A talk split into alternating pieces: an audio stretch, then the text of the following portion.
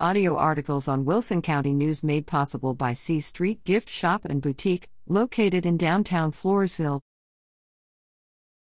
Women invited to virtual career fair.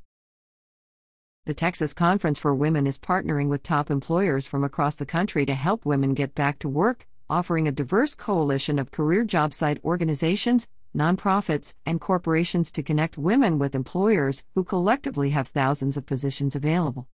On Wednesday, October 6, women can attend the 2021 Virtual Career Fair from 11 a.m. to 2 p.m. and interact with participating hiring organizations, including Liberty Mutual, Cisco, Dell Technologies, IBM, Intel, United Healthcare, and Visa, to name a few. Many positions offer flex, remote, and hybrid opportunities. Registration is required online at www.conferenceforwomen.org/careerfair.